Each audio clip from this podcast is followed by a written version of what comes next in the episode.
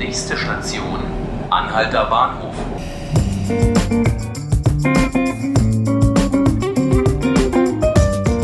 Herzlich willkommen, liebe Zuhörer, zu 5 Minuten Berlin, dem Podcast des Tagesspiegels.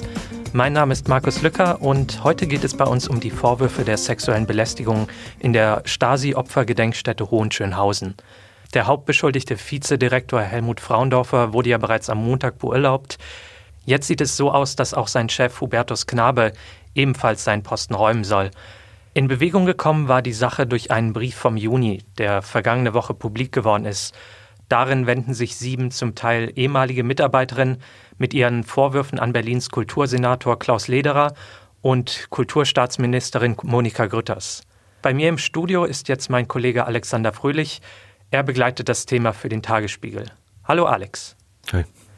Das Thema um die Belästigungsvorwürfe hat sich jetzt ja nochmal dramatisch weiterentwickelt. Mhm. Auch Chef Hubertus Knabe soll jetzt gehen. Welche Rolle spielt er in all dem? Na, offenbar hat er nicht die Rolle gespielt, die er hätte spielen müssen, nach Ansicht des Stiftungsrates. Die Vorwürfe sind ja seit 2016 schon bekannt gegen den Vize. Damals hat er ja schon äh, ihn ermahnt. Im Januar kamen neue Vorwürfe hoch, die sehr vage waren. Da hat er dann die Staatsanwaltschaft eingeschaltet, die natürlich nichts gefunden hat, weil es anonyme Hinweise waren. Und ähm, nach dem Eindruck des Stiftungsrates hat er einfach äh, zu wenig Führung gezeigt und vermutlich auch selbst zu diesem Klima der Angst beigetragen, dass Mitarbeiterinnen sich nicht getraut haben, an ihn selbst zu wenden, weil er ein Duzfreund seines äh, Vizedirektors war und ähm, sich auch niemand getraut hat, an den Personalrat zu wenden. Und es in der Führungsetage offenbar so üblich war, wie in den 50er Jahren mit jungen Mitarbeiterinnen umzugehen. Mhm. Was kann man ihm dann jetzt so konkret vorwerfen, wo er hätte einschreiten können? Wo waren so Momente, wo man wusste, da hätte was passieren müssen? So genau wissen wir das nicht. Wir wissen nur, dass der Kultursenator Lederer noch im Sommer ähm, ein Gutachten bei einer Rechtsanwältin in Auftrag gegeben hat, ein Dossier. Und die hat untersucht, ähm, wie ist die Lage an der Gedenkstätte, das Betriebsklima und hat auch mit den betroffenen Frauen gesprochen, die den Brief verfasst haben und ist dann praktisch dem Ergebnis gekommen, ähm, dass Knabe offenbar aktiv weggesehen habe und dass es ein Führungsversagen Versagen gäbe. Und daraus hat sich der Stiftungsrat in seine Schlüsse gezogen. Ähm, dass der das einstimmig äh, getroffen hat, diese Entscheidung, äh, zeigt auch, äh, dass die Vorwürfe ziemlich hart waren und deutlich.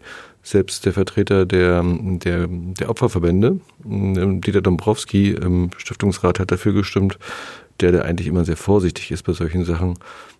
So genau wurde das nichts mitgeteilt, ist eine Personalsache. Man muss ihm auch kündigen und es muss rechtssicher sein.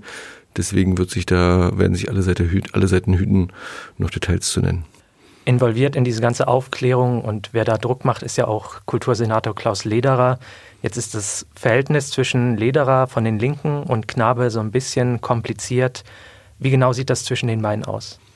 Naja, Knabe hat ja schon im November 2016 nach der Abgeordnetenhauswahl gewarnt, äh, bloß nicht wieder ein äh, Kultursenator von den Linken und so, die würden nicht ideologiefrei regieren und so. Er warf der Linken vor, sich nicht äh, mit ihrer Geschichte, SED-Geschichte auseinandergesetzt zu haben, ordentlich. Lederer hat sich dem aber immer gestellt und hat auch gesagt, als die Wende war, war 14, 15, 16 ähm, und hat sozusagen mit dieser Geschichte wenig zu tun. Es ist seine Partei und er führt die Auseinandersetzung und Lederer hat sich dem immer gestellt. Und Lederer hat es aber auch immer vermieden, sozusagen sich äh, äh, äh, den, den, den, den möglichen Altkadern zu viel Raum zu geben in seiner Partei. Also der hat sich dem gestellt, hat sich offen gezeigt, hat immer debattiert hat sich aber auch, das muss man auch sagen, über Jahre haben sich alle mal zurückgehalten. Also mit Lederer wollte sich niemand anlegen, deshalb konnte, äh, mit Knabe wollte sich niemand so richtig anlegen aus dem Senat. Auch deshalb konnte Knabe offenbar auch schalten und walten, wie er wollte in der, in Gedenkstätte. Und jetzt hat Lederer äußerst vorsichtig und im Hintergrund natürlich Druck gemacht und das untersuchen lassen.